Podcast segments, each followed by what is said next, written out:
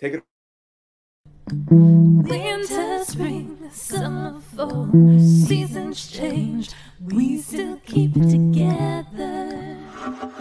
Hey, Beverly Hills 90210 fans. Are you ready to dive deep? Episode by episode, storyline by storyline, character by character, as we break down the making of your favorite zip code with your host, Charles Rosen. Did I say that? Mary Mullen. This thing about the real person, and we go, what? We're getting rid of this guy. Pete Ferreiro. I'm feeling wonderful.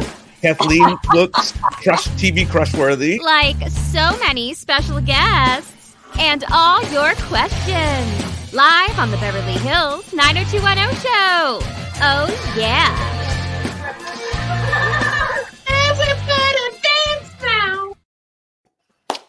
All right, here we are back live. Guys, it has been a minute since we've been live, but I've certainly seen you guys live a few times now. How are you guys doing, man? Charles, Larry, Charles, how's all with you? Happy Hanukkah, all that fun stuff that you've been doing. Yeah, it was a good Hanukkah. We pivoted to Christmas this past weekend, and Just you know, enjoying the holidays and the little kids and the upcoming stuff we got going. I'm excited for all of that. There's a lot of stuff going on. I want to plug up front a few. It was the night before Christmas is very good, Larry.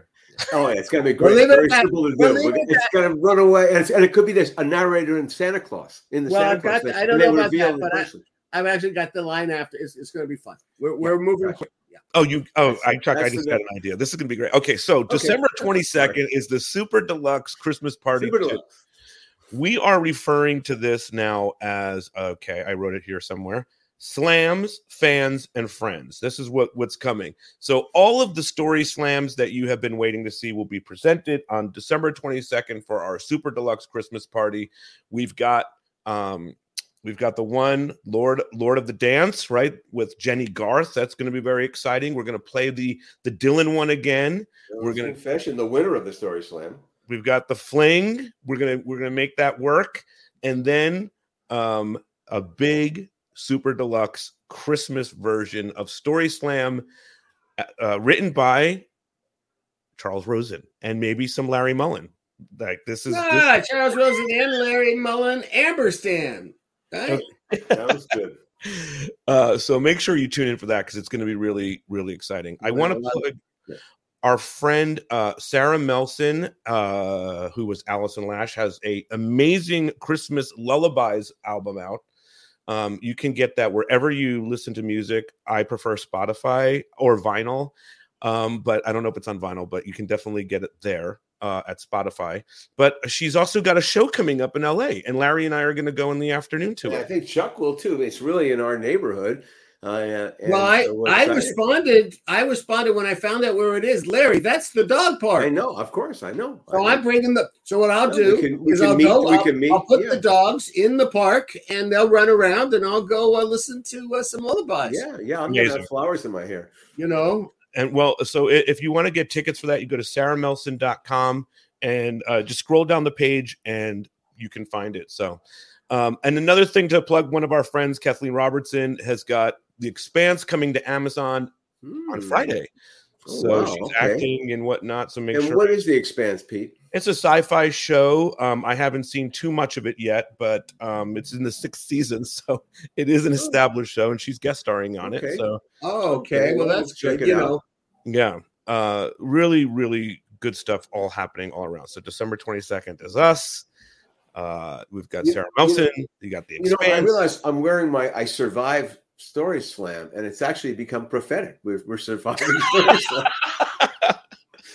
Resurrected that one, man. It really has become a thing. I didn't tell you guys I was going to ask you about this, but I thought also, I should. Story Clam comes right after the 19th, Sunday the 19th, because you'll be at Sarah Melson, but that's then you're going to travel with us to Hollywood. I was just going to mention the other thing I have to plug on the 19th after Sarah Melson in the evening is Cruel Intentions the Musical, and you're giving Chuck. You're doing something very cool. You're giving away signed 90210 scripts to the first 25 people that get tickets for this event or the live stream. Right. Yeah. And we're also going to have a little bonus thing. We're going to be talking with Lindsay, That's who, right. you know, is wrote and directs and produces this show. And she's the Hooky Lao girl. That's right. She's Brandon, do you want a Pookie Lao? She's Red Rover, come over. She's the girl in the bathroom with the when Noli has her period. So that's right. Yeah, you know she's a 90210-er. That's right. So to get tickets for that event or the live stream or in person if you're in LA, it's cruelmusical.com. That's where you can find all the information. Right. About that. Okay. That was a lot of information that we just, that just came out. You might even think we have a lot going on. In a way, it definitely feels like that. All right. I wanted to ask you guys about this. I did not tell you I was going to mention this, but I was walking around Hollywood today and I saw this and I thought we're talking about 1969. And, you know, this was displayed today on John Lennon's Star. Of course, this is the day that John Lennon was killed. I think there is something about where were you when certain events happen. Mm. Do you have a memory of where you guys were when that happened, Chuck? Yeah, I was on staff of my first TV show. It was called Breaking Away, based on the movie. Sean Cassidy was the star. It was on ABC. It was very short-lived. It's a wonderful forgotten show, quite frankly, the launch of Glenn Gordon Karen's career. But, it was really sad. And I remember coming home, being with my parents, and my dad asked me if I was sad about John Lennon. And I said, you know, devastated. Yeah. How about for you, Larry? I was not far away from where I am now. I was at what was called the West Beach Cafe, and now it's called something else. I can't remember. James Beach, I think, James right? Beach Cafe with some friends who are still my friends today. And we just were like in shock. It just, you know, how could this happen? I think, I can't remember if the Reagan thing had happened before that or not, but there was also, you know, they tried to kill the president. You know, it's just like we were at the beginning of the gun, crazy gun shit going on and, you know, crazy people. And this particular one was so bad because it was really involved with the J.D. Salinger book. Remember, you know, Catcher in the Rye, the guy was obsessed with Catcher in the Rye and Jodie Foster and all it was so depressing, and just led to an age of depression for sure. You know, crazy for that generation for sure. But anyway, we've been enjoying Get Back, and there's so much great John Lennon stuff. So, I mean, they're out there now today. Anyway, I just wanted to share that. I'm going to run a quick ad, which I'm sure John Lennon would have loved right after that. No, fine. You do the ad, and I'll be singing here whatever gets you through the night. Okay. I'm going to do the ad, and then we'll be back with this show. Well, well, well. When was the last time you checked out the Beverly Hills 90210 show shop? Because now it's loaded with so much more stuff. Did you ever want to join the gang at CU? Because now you can wear your official CU t-shirt. Or want to get into the fun with America's Zip Code? Represent with this cool swag. Or maybe you have an invite to the Peach Pit After Dark and need the coolest shirt ever. We have loaded the store with so much more. So don't be a squeeze. Head over to Beverly Hills 90210showshop.com for all the latest goods.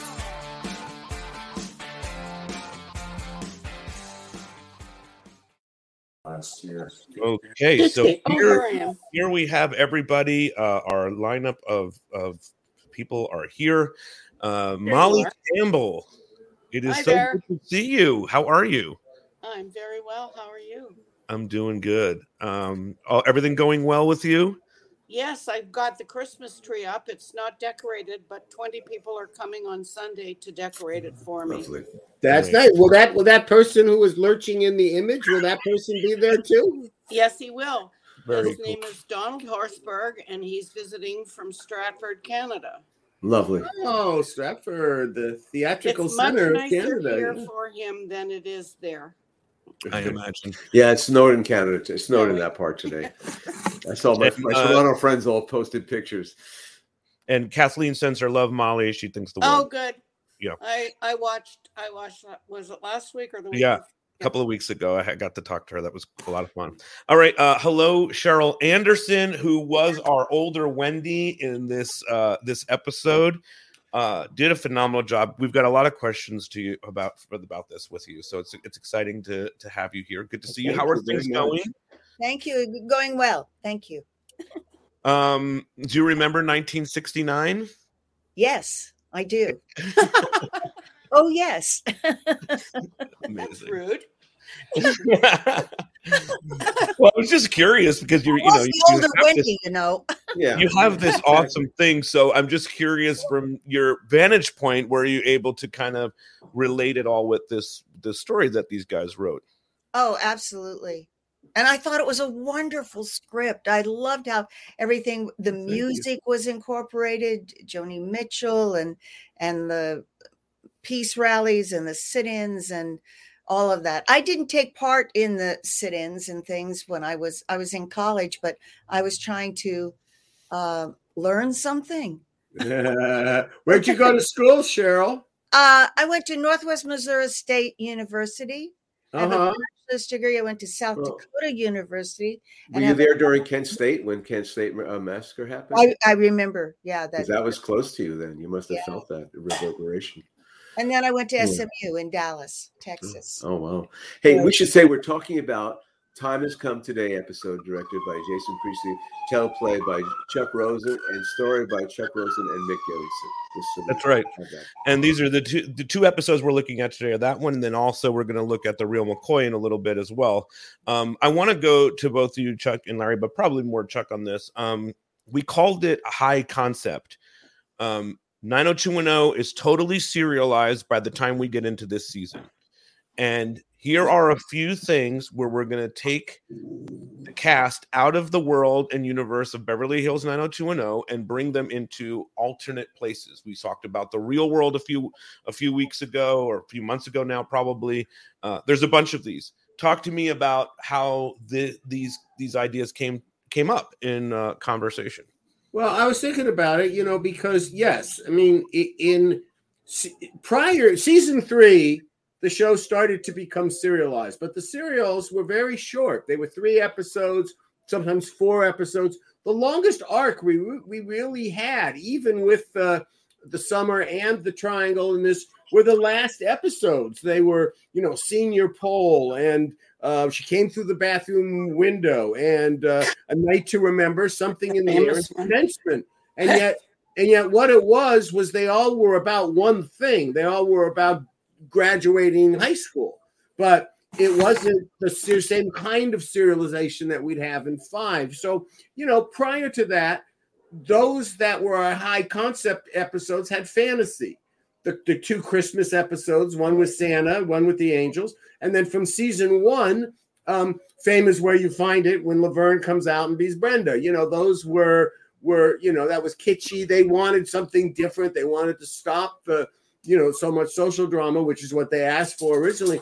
But the thing is that the social drama was all episodic. So this was and that's what I knew how to do. That's the tradition of TV I came out of. And, when I'm in Hollywood, my, early first 10 years in the business, I was a movie for television writer. I liked movies. I liked episodes. So serialization, I had to kind of learn because even Jess knew serialization. They couldn't wait to do the triangle once we settled on that. And how we started it and then how we replayed it using Dylan's dad. So anytime I got a chance to do that, the high-end concepts, to break it was satisfying that. And I thought of all that even without a shrink.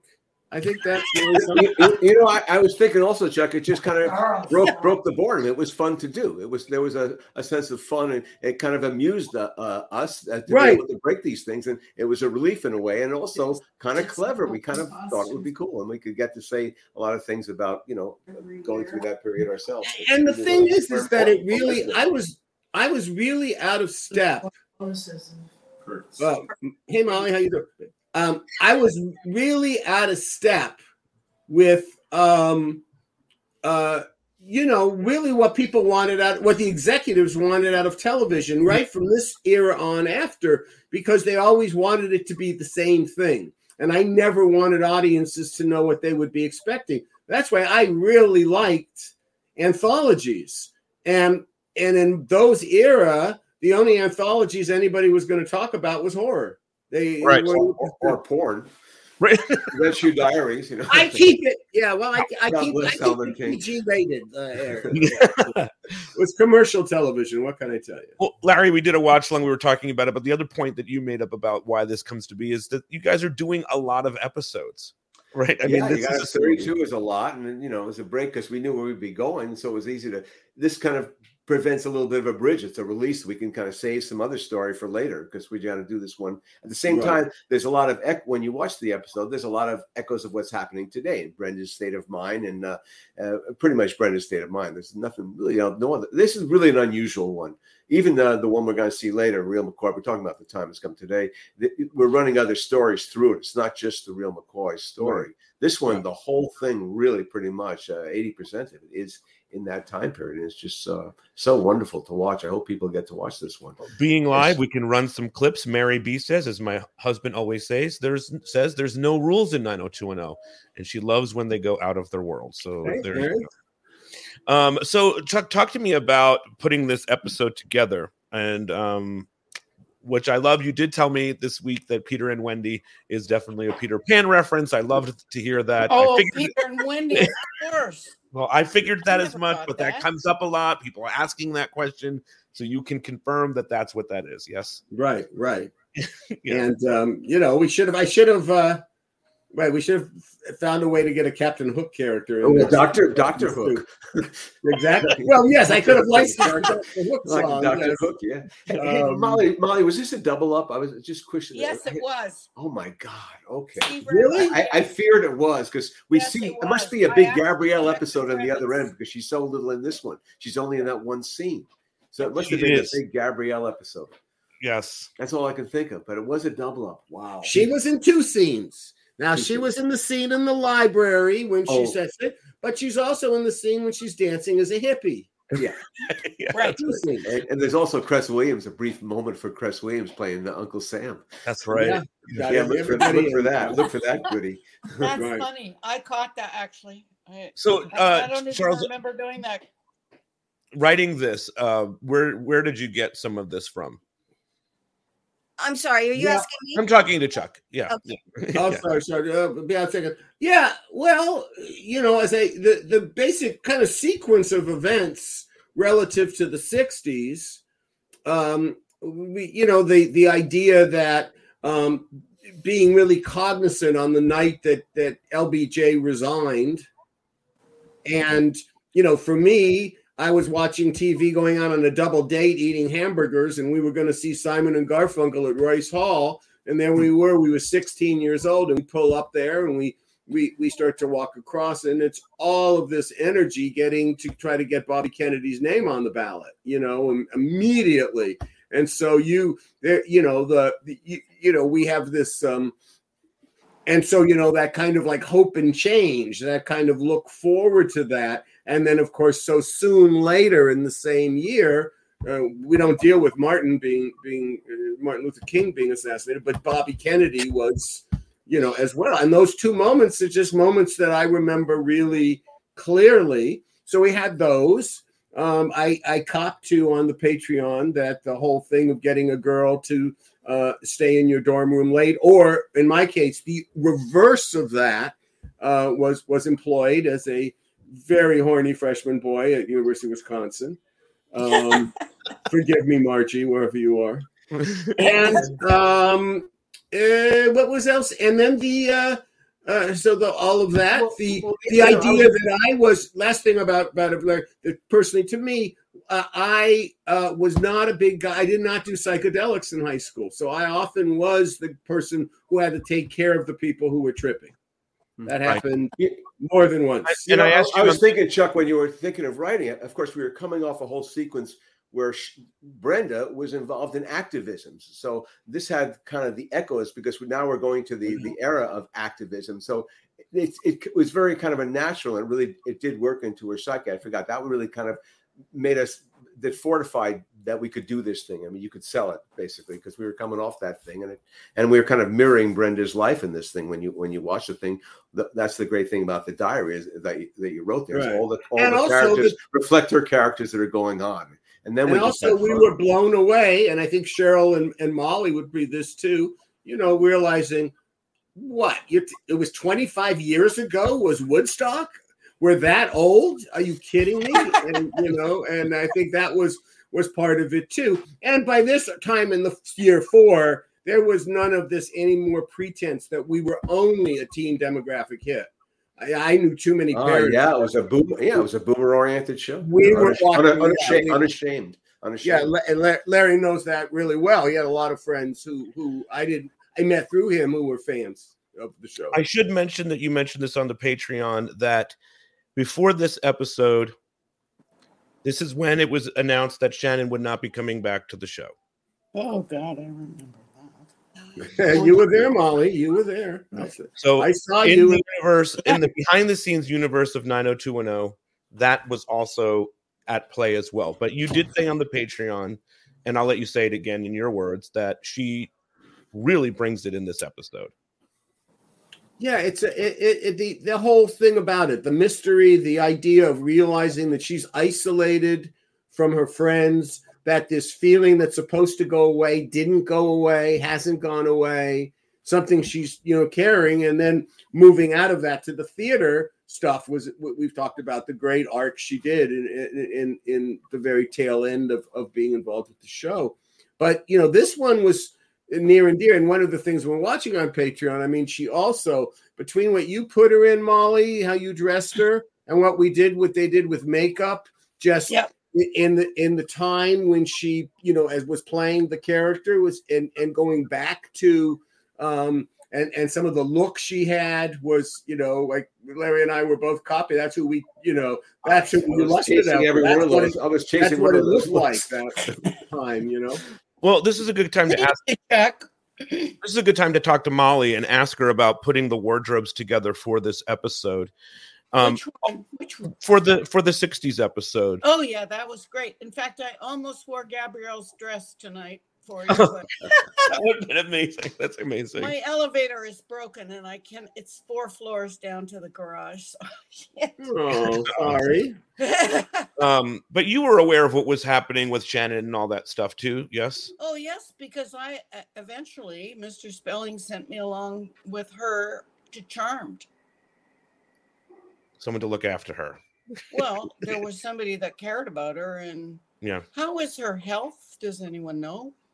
I know she's living with this, but hoping she's doing okay. Of course, we're all thinking about her. Yeah, but putting her in some of this stuff, Molly. Look at her; she's so beautiful in some of this stuff, right? I mean, I'm showing a picture of Donna and Brenda for those that are just listening. I still have Donna's dress. That was like an Indian-inspired kind of thing, a sari kind of thing. And I went and bought all that Indian block-printed gauze that we wore. Even Jason here, take a look at some of this stuff. The Jenny, Jason, and Luke there. Do you remember putting that those outfits together, Molly? Yeah, I do. And the contrast with Jason, of course, was. Oh. So great. I suppose we just called up a uniform shop and just ordered that ROTC uniform, but he wore it well. You know, he really, in another era, if he was an actor like, let's say, 25, 30 years before, he would have been in a lot of World War II stuff. Absolutely. You know, he wore those uniforms well, you know. And I loved at the end, he picked up his hat and he brushed it off. Mm. A costumer loves to see stuff like that from the actors. Yeah. For you, Cheryl, talk to me about what your process was of coming into this, into 90210. I mean, I assume you were aware of 90210 prior to. Yes. Yeah, I was hoping. Yeah, you never know, right?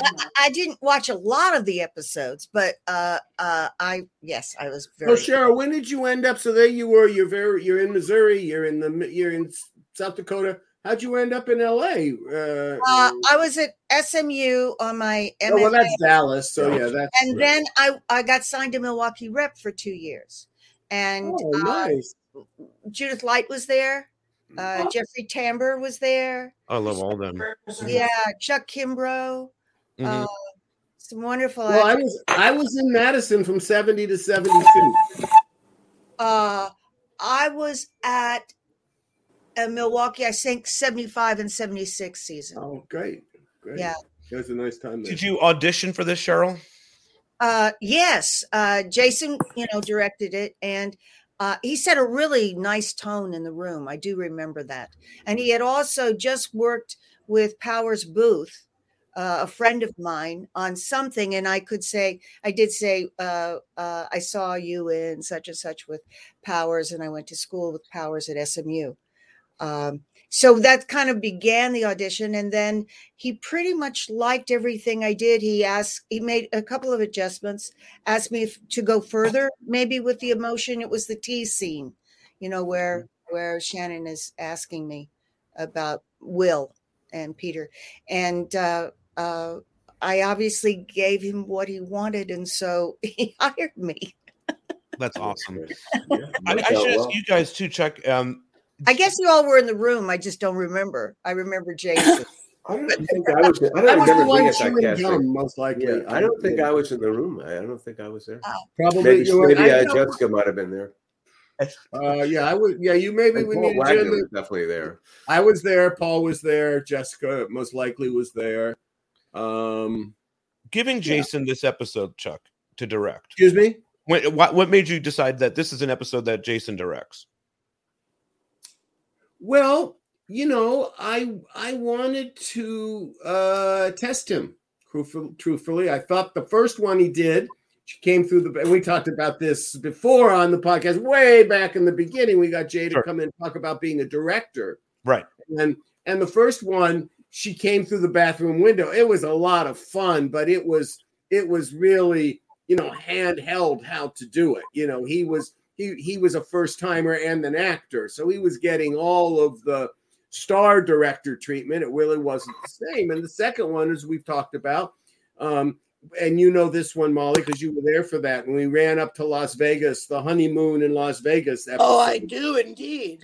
And Jay, we got to that final wedding scene, and there was a lot of screwing around. There was a lot of fun on that set, and we had to pull the plug. We didn't get all the coverage you wanted. And that was in the editing room. Now you wouldn't, Jason, I'm sure doesn't mind me saying that, but it's just the kind of foible that a young director will make. Okay. Now here we have this one that's really near and dear to my heart.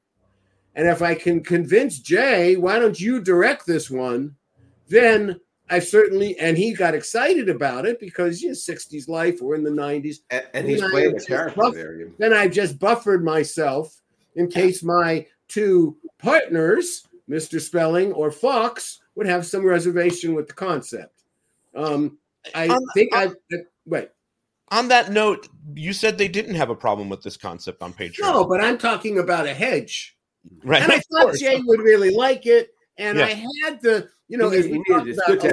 footage. Of course, there was a documentary about the SDS that Columbia, the students of Columbia in 1968 did when they took over the university, and it's an amazing.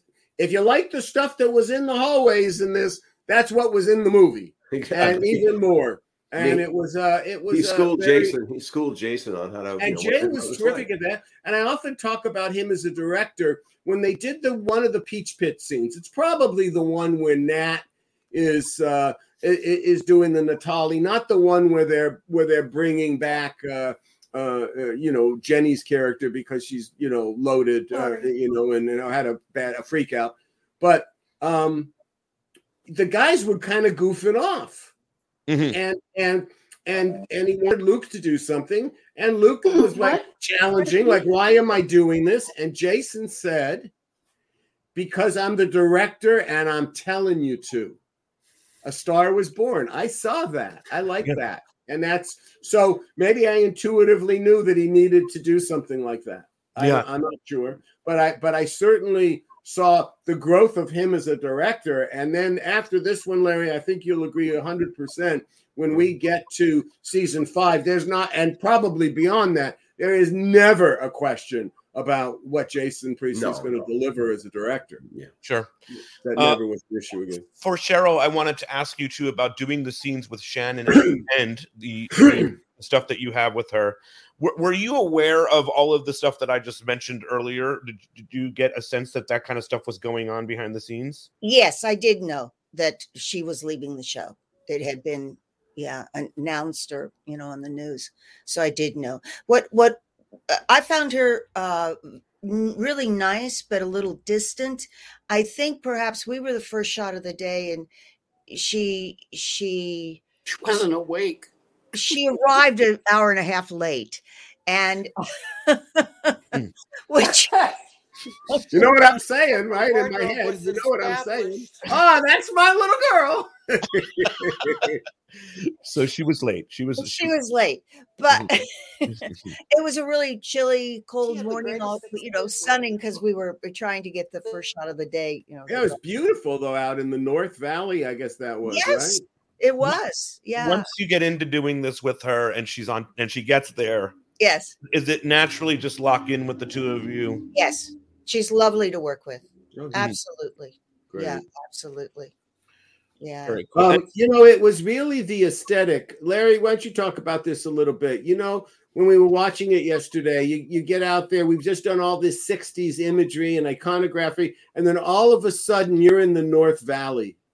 You're in Ranch, California, and that's where the character ends up. I thought it's kind of perfect. I mean, if you watch the episode and then the whole mystery of what the code is really pays off in a wonderful way there. And you just kind of throw it out there, Cheryl. You really deliver on this thing, and there's so much charm in this and heart in it. I'm wondering, so in working with Shannon there, this was the first shot that you did, probably. It wasn't that, probably it couldn't have been boarded as the first shot of the thing. The first shot was the gardening. Oh, the gardening, yeah. No, I just think the episode, I think, really, watching it again, it was a real flight of fancy. But there's so many little wonderful moments in it. I'm trying to think of, and also we have to talk about the costuming of Ian Ziering, Molly, because were you going for a surfer boy look with this thing? Because individually, he's the only one who kind of is more California. He's got like a blonde wig. I disagree. It would. He had who wore the Nehru jacket? Brian or Jay? Brian, I think I have here. Oh. This is David Ian. Yeah, maybe he's going for the Prince Charming look, which is also a very hippie look. As Molly, what is your Larry? Yeah. What's the name of the university?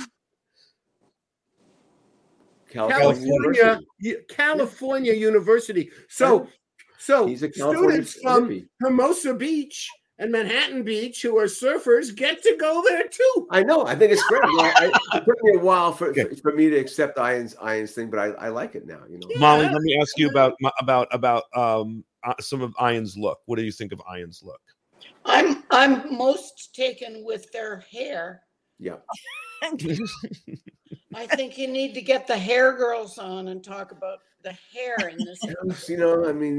Dylan's hair is fantastic, and I didn't recognize Brian. No. And that I don't know where that Nehru jacket and the brown brocade came from. I have never seen that before in my life. Yeah, really? Well, I wore blue. I was a. If you remember, here's a real 90210 inside trivia thing. You remember in the Christmas episode, A Totally Happening Life, you had to be in boys' league or girls' league to be invited, unless you were a friend of Brenda. And otherwise, you had to be in that with that organization. So I love the Christmas thing, so I was in that organization, and you had school service and grade point, whatever else, and I wore. And this was some of the most conservative kids in my high school. And I made sure in 1968 to wear beads, a Nehru jacket, and a white turtleneck. Nice. And that was as here come the judge as you could do it. That was his last name. Show my picture piece. Yeah, my picture. Oh, hold on. I was just going to say, I found a picture of me a couple of months after Woodstock. Hold on. Before I said that, I want to ask you, Chuck. Chuck said before that he didn't mess with psychedelics. Larry, did you mess with psychedelics? In 1964, I was going to Georgetown University, and I came back, and I was chasing after some girl, and she said, I have these sugar cubes. I'd never even smoked pot then. And right. I said, oh, this is great. Let's, you know, whatever. I'm just trying to make with the girl. So we took the thing, and I'm on acid in New York City. And then she left. So I was with a friend of mine. We both, like, the girl left. It was like a crazy thing. So that was my first introduction of it. And then probably, so I did my share of exploration. Okay, and this is you in 1969, right? Yes, that's me. A couple of months. I have my first theater, Molly. It's called Theater Cosmos, and we're an experimental theater, as you can imagine, we call it. And it was with Robert Moog, the Moog synthesizer, and some poets, and we performed at Cornell. We lived in a commune. I lived in a chicken house, and my wife was called my wife Dee at that point, Chuck. I don't know. She was called Marishka. She had a different name. She had the commune name, Marishka. Anyway, that's it. No more. Can I call her Marishka from now on? Amazing. I wish I had a picture of her. She was so gorgeous. She had the long, you know, she's so I've seen she had, like, some a leather. She was more Marishka than Dee. I agree. It was a gypsy thing. But yeah, we were theater. We were show people. You know. So that was you in the middle? That was you in the middle? No, show it again. No, show it again. He's the one that's playing. I'm the one on the left. Show it again. I'm the one on the left, or, you know, with the horn. My brother's with the guitar, and that's Dick Laurie, who was a poet in the middle there. You know, I thought that might be your brother, but it didn't. I didn't know he was in the Canadian. I thought he was too young. Well, he quit school at 16 to be part of that. All right, I want to move us. Larry, you were a great influence on that. I want to move us to talk about Trippy. I want to move us to talk about The Real McCoy. But I want to ask Cheryl, looking back on this episode, good experiences working on 90210? Very good. Very good. Of course, by that time, if that was the fourth season, the crew was really tight. I mean, everybody, you know, they were happy in their jobs. The tone was nice. Jason was just a lovely director, so well prepared. I love a director that's well prepared, and then very complimentary about my work. So that meant he was a great director in my eyes. Well, I think he knew that this one really mattered to me, and he really put in that effort. No question about it. As an actor too, because he really the other ones. I'm trying to think now. He really didn't have to do any really heavy lifting at all. And this one, there's a lot of heavy lifting. This is very heavy. Not a bad part for him. Yeah. You know, we should say, because what he fixated on, and he does a great job playing the conservative character in the 60s. But he was fixated with the Michael Douglas character in the movie Falling Down. And he kind of designed his character kind of looking like that guy. Right. And it gave him a good thing to hang on. It's a quick thing to hang on as an actor. Because don't forget, he had to be on both sides of the camera. They just did a fantastic job. Molly, there was a little bit of a back and forth. What was that there? No, we'll get to that in a second. But there was a back and forth about this, putting them and having them watch TV dinners. And Larry argued that this was a 1950s. No, but it drifted into the 60s. It just I associate more with the 50s because that was kind of the conservative, you know, little boxes, houses, suburbia in the 50s. Yeah, the 50s was the beginning of. Yeah, well, that's why. Right. But I mean, the difference was my brother. I got it. The difference is, in the 1950s, it was TV dinners because you were watching TV. But after that, it just became frozen dinners. Yeah. I kind of lost the television connection. So but Cheryl and Molly, as I was saying to them, my family watched the war in Vietnam on television. And the difference was that my father wasn't, although a professional man and an ardent capitalist, was a extreme anti-war. He never wanted it from day one. So I didn't get it. We didn't have those kind of fisticuffs. Here's a story. The Vietnam War. Black Panther Party, yes. Vietnam War, no. Here's a story slam for you guys. Maggie says, imagine finding Brenda's diary today from 1998. All right, we're going to say goodbye to Cheryl, and we're going to shift gears, and we're going to talk about the Real McCoy. It was really good. My pleasure. Yeah, great to see you, Molly. Molly's coming with us. She's part of it. Yes. Okay. Molly's coming with us, but now, joining this conversation, this is going to be interesting because the character in The Real McCoy is named that Dylan is going on this trip with is named Molly Campbell. Yes. And so now we have Team Deli. Molly meet Molly. Molly Campbell is Molly Campbell. It was intentional, not a coincidence. So, okay, Molly is trying to show us this picture of Dylan in the Real McCoy. This is great. This is really cool. Yeah. Yeah, awesome. I mean, nice to meet you, Jane. You know, it was so wonderful to be watching these episodes and see you. But Jane, she was in a number of episodes because we worked this plot for a while. It's one of you know, very controversial part of the series. People love it or hate it, but Chuck and I were fascinated with. You also, I really, you know, when we put this together, I should have reached out to Karen Cousins Judy. Because Judy actually was and may still be a regression therapist. Oh, wow. So you're actually playing her. Yep. Whatever I learned about it, whatever I knew about it, she told me. But as these guys know, almost from the moment I met Karen, it was. I wondered if I knew her in a previous life because it was way too comfortable. Yeah, I get it. What are you talking about? You're a Jewish woman. It's the 70s, and I'm madly in love with you, and I've only known you for 10 minutes. I must have known her somewhere else. I get it. I kind of believe it all myself. Jane, welcome to the show, Jane. It's good to have you here. I hope everything's going great with you. You've done so much incredible guest star work. I mean, I was looking through the list of shows that you've done. It's just awesome. Coming into 90210 and reading this had to be a pretty wild one for you. Regression therapy, it's all out of the box. So it's not normal what you would think of. You're getting cast in for 90210, I would imagine. That's right. I was quite blown away by it. And I was traveling back and forth from Florida the whole time and doing a pilot down there. I believe this stuff, so that may have been conveyed in the audition, guys. I don't know, but I have always thought it. You know, I have always thought been there before. So when I was saying things like that to him, like, "You've been here before, Dylan. You can," you know. To me, it was like, yeah, oh yeah. What was the audition process like for you for this? You know, I'm 73. Okay. Well, you look fantastic. When was that? It was 95. Yeah. And I have done 1,000 auditions since then. But I know the main thing I can tell you is I was so stoked to be on that show, to be auditioning for that show. I was so excited by it because it was so big right then. And literally, you know, I did a number of episodes. I really became a local celebrity in my hood down here in Palos Verdes via 90210. So it was very exciting for me. I wanted that part.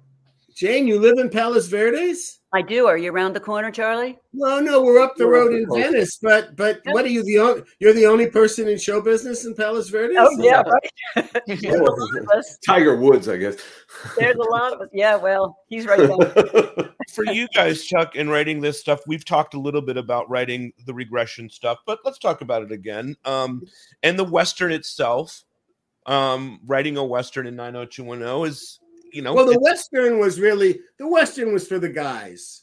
You know, Luke had done like the Lane Frost movie. Jason was in the movie with Tombstone. Tombstone was the title. That's right. About, you know, a Doc Holliday and the Wyatt Earp, and you know, and they were in the West, and they were guys. So it was like, you know, where are we going to go? And I wanted to deal with the idea of Dylan asking himself, why am I of a propensity to violence? Why is there violence in my life? Why is the question he's asking is really, you know, is Dianetics-esque, you know, because there's no real concrete answer you can get from it.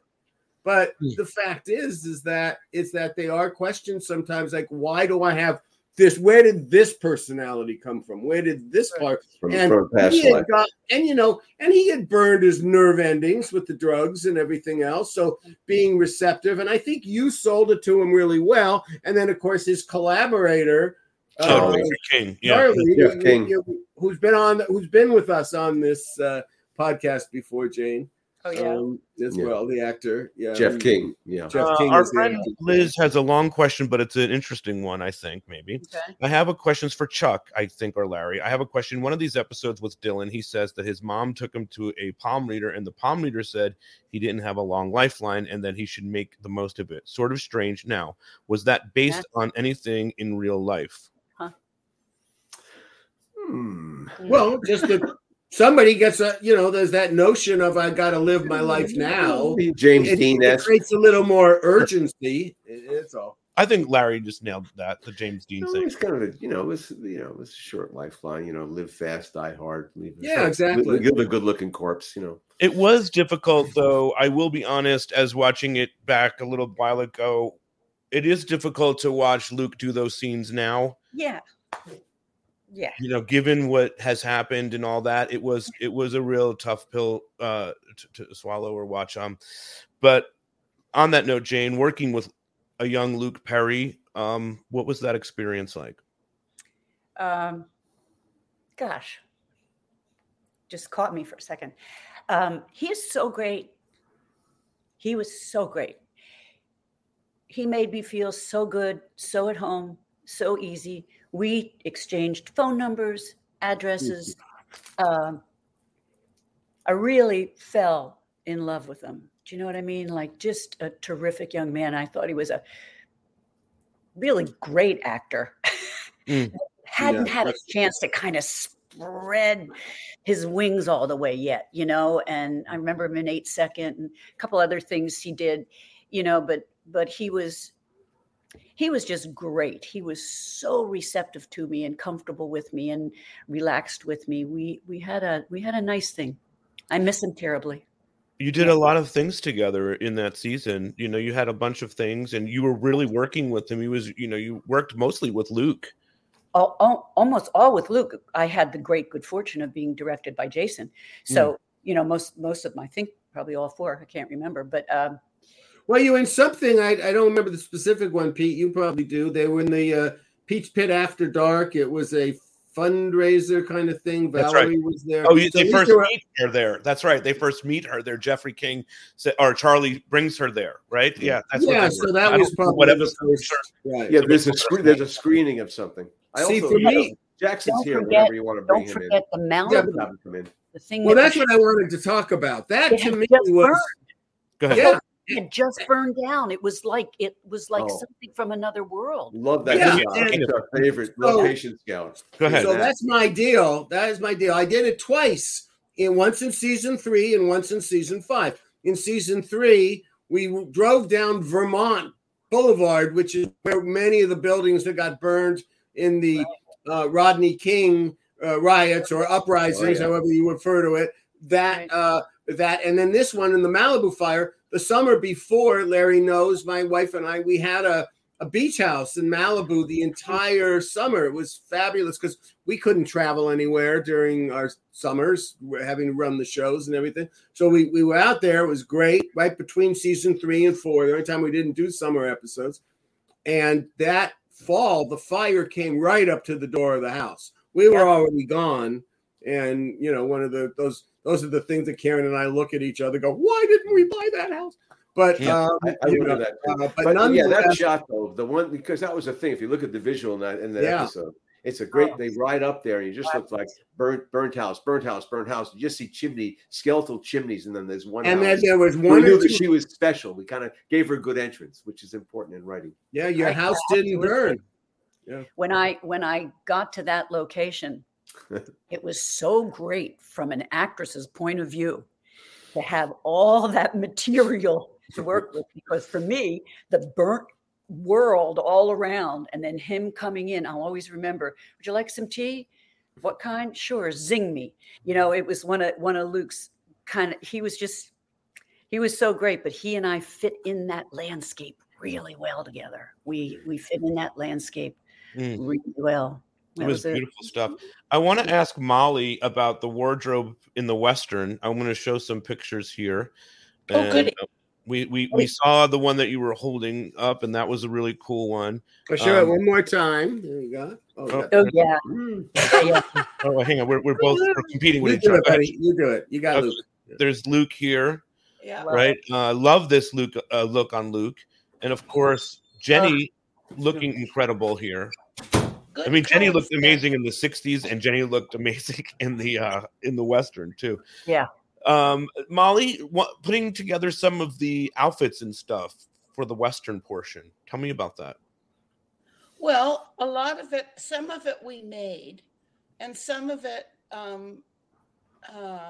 we rented from American Costume, which is like the best source for real Western stuff. And and they all had to have hats, and they all had to have coats that you could get on a horse, you know, split up the back or whatever. Mm-hmm. But it was a lot of fun because I loved working with Jimmy Whitmore Jr. Mr. Yeah, I was going to ask you. Yeah. He was just great. He was an actor in this one, yes, not the director. Was. Jason was the director. We always get this confused. Jason directed this, and that's what was so great. And Chuck knows this. There was such confidence as a writer because you knew you had James Whitmore. It was going to seem somewhat authentic because he just exuded the cowboy spirit. I have the guy who played Dylan's.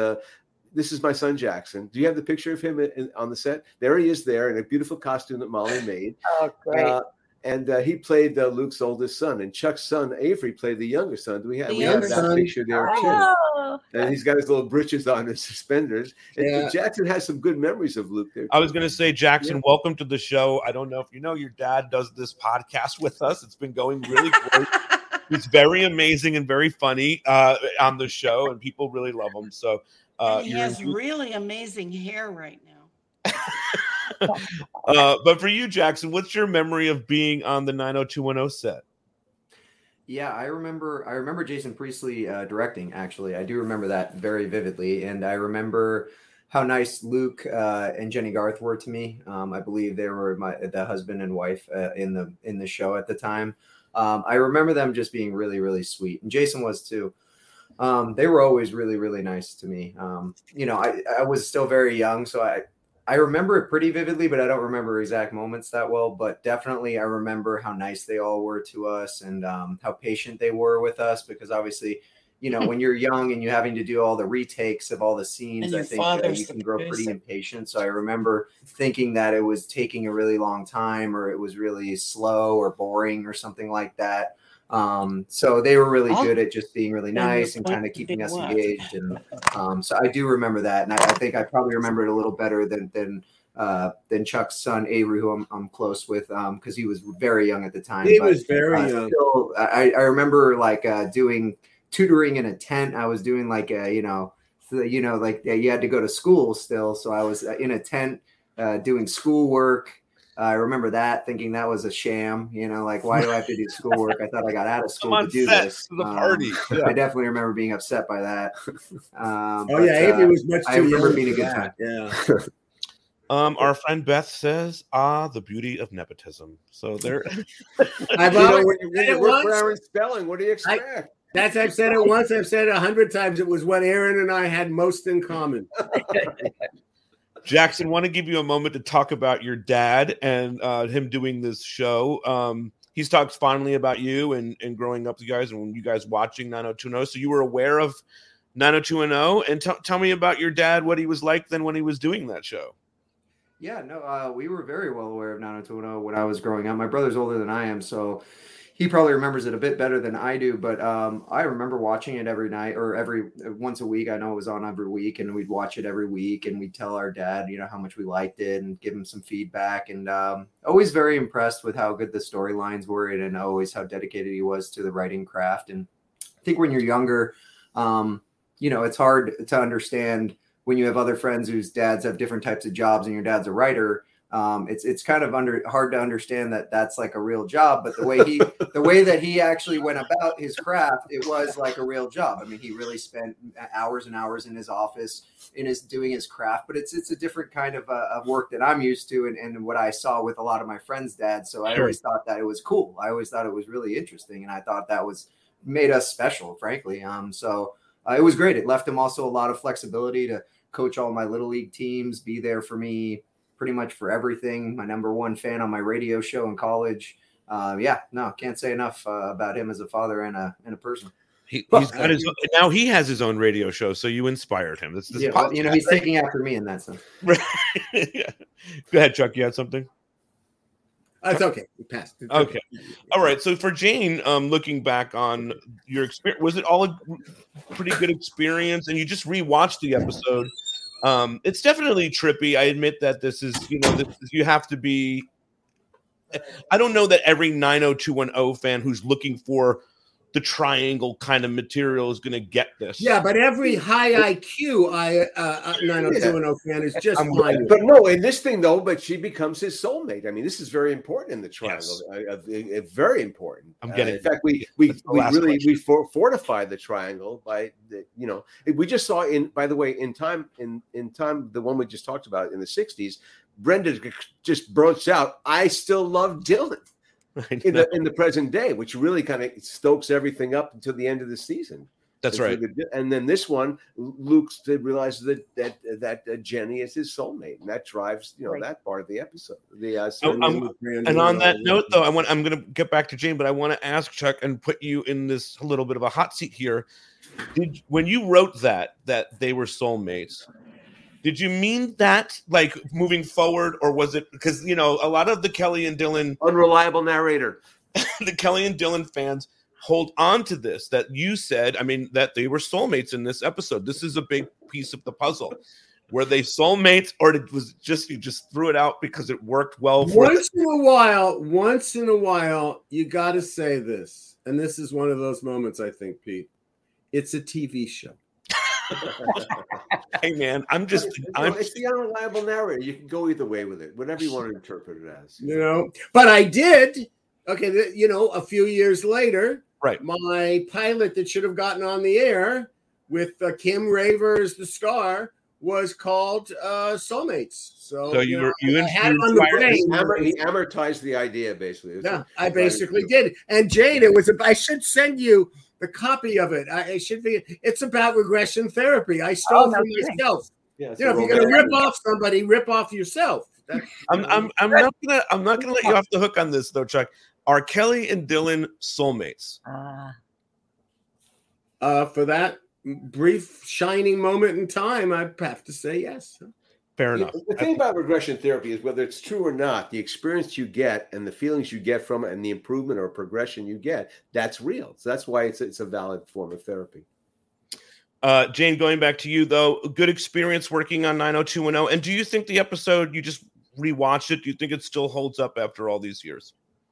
Oh, yeah. I think all of 90210 really holds up. I mean, it was such a seminal moment in time that it hit, that every young person I knew was watching it. I was watching it. My family was watching it. We were totally tied up in Brenda and Dylan. And where'd you grow up, Jane? Where'd I grow up? East Coast. I'm talking about here. I was already here in Palos Verdes. I've been in Palos Verdes this whole time. I commute. Wow. Go figure. But yeah, working with Luke on it was such a big deal to me because I always had such an attraction to him. Just as an actor, from actor to actor, but also he was so adorable, and everybody in the neighborhood and everybody I ever talked to were like, as soon as they saw me, because the hair was that black hair. Thank you, Molly, by the way, for the dress and the great outfits. I mean, that black dress. Very nice shot of you. Yes. Mm. Oh, wow. Kind of iconic. Nice. Oh, man. That's a great picture. Yep. Two of them together. Yeah. Yeah. And so I still use that clip on my reel. Of course, nobody uses a reel anymore, but it's there. And everyone wants to see it. Right. Everybody wants to see it. It's there. They're looking for a Jane Daly type. Yeah, the Jane Daly type. Thank you. Yeah, exactly. Well, I think it's partially the way that dress pushed him up there. Yeah. As I'm leaning over him, going, Go deeper, Dylan. Go deeper. And I'm leaning over it. Go to the light. Yes. Yeah. He knew exactly what you were doing and talking about, by the way. Oh, I know. The whole crew did. It was a fun kind of moment in time there. Jason knew what he was doing for sure. But my whole 4 or 5 episodes, 6, I think, four or five. Yeah, I'm sure. 4 or 5. It was just a blast the whole time. And they were pretty frequent. They were, maybe 1 or 2 in between. I don't remember, but they were pretty close in a row. So that story got to be like a real storyline for me, carrying through with him. Well, and, it was a sweeps arc, Yeah. It was the sweeps. Yeah, there you go. Well, but the other side of the story for me is what I discovered in the trailers and with all the other kids, meeting them all. Shannon and particularly Jenny.